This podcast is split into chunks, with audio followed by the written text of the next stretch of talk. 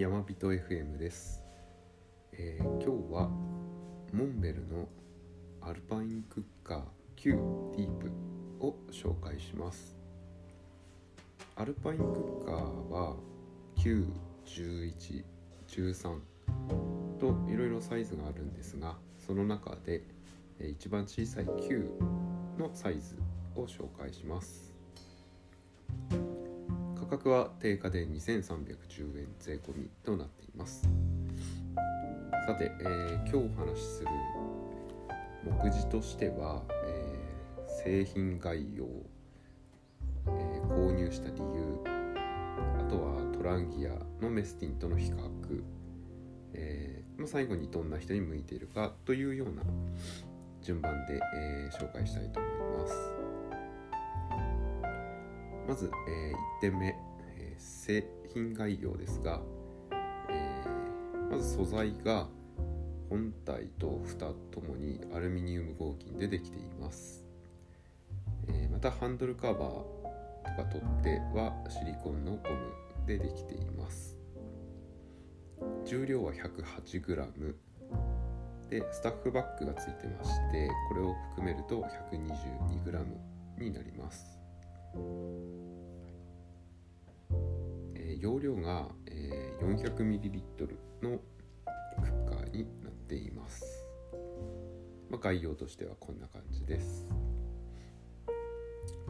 次に、えー、購入した理由ですが、えー、まず、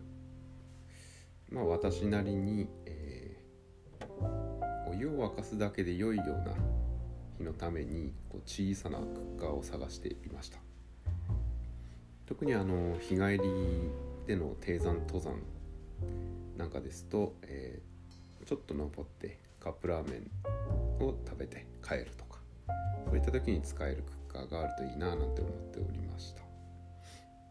でまた、えー、最低限カップラーメンを作るには十分な容量が欲しいなというところで、えー、考えておりました。またですね、えーメインでトランギアのメスティンをよく利用しているんですけれども、えーまあ、その中でも不満があったので、えー、アルパインクッカー Q ディープであれば、まあ、解消されそうだなというところが、まあ、購入した理由になります。で、えーまあ、分かりやすくトランギアのメスティンとの比較をして、えー、ポイントを紹介していければなと思うんですが、まず容量はアルパインクッカー Q が よんひゃくミリリットル で、メスティンの方が ななひゃくごじゅうミリリットル となっています。ですので、えーま、カップラーメンを食べることが多い場合、えー、アルパインクッカー Q で十分なのかなと思われます。また、え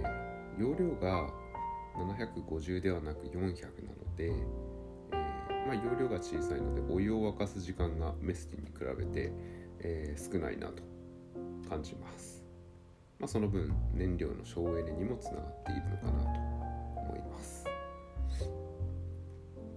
で、えー、重さですが、アルパインクッカーが ひゃくはちグラム、 メスティンは ひゃくごじゅうグラム、まあ、容量が小さいので当然なんですが、アルパインクッカーの方が よんじゅうにグラム 軽量です。ですので、えー、まあ軽量化に貢献が若干できますというところです。次に、えー、表面の加工なんですが、アルパインクッカーはハードアナタイズド加工というもの、メスティンは当然アルミの無垢になっています。まあ、メスティンはやはり炒め物ですとか焼くっていうところで、まあ焦げることが弱点ポイントかなと思っておりましたが、えー、アルパインクッカーであれば、えー、焦げる心配がないのかなというところが、えーまあ、良い点として挙げられます。次に蓋ですが、えー、アルパインクッカーの良いところとしては、えー、湯切りの穴があるのと、あとまあシリコンの取っ手が蓋にもついていて、えー、熱くならないというところがあります。まあ、メスティンの良いところとしては、えー、蓋がフライパンとして利用が可能になります。まあ、これはあのテント泊などで、えー、ちゃちゃっとソーセージを焼いたりとか、そういった時に活躍できるような仕様になっています。まあ、個人的にはこの蓋がとても実はメスティンの良いところで気に入っているところでもあるんですが、ストレスでもあったところになっています。毎回こ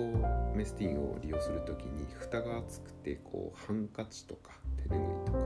そういったもので使ってこう開けることが開けるようにしていたんですが、これが若干めんどくさいというかストレスでした。ですので、まあ、アルパインクッカーでこの点は解消できたかなと思います。次にハンドルなんですが、ハンドルは両方ともシリコンでできているので耐熱対応ができていますというところです。えー、次に、えー、スタッキングですね。これはまあ自分の使い方にはなってしまうんですが、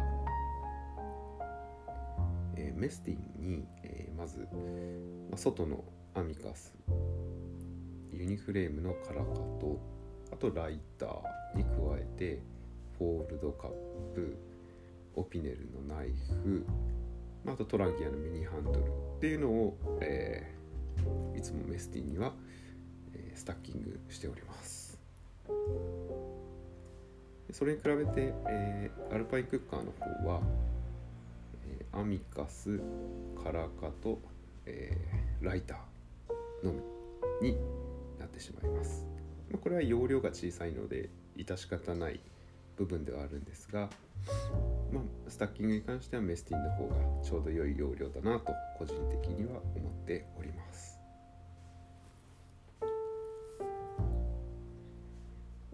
まあ、比較としては異常のような、えー、点が挙げられるんですが、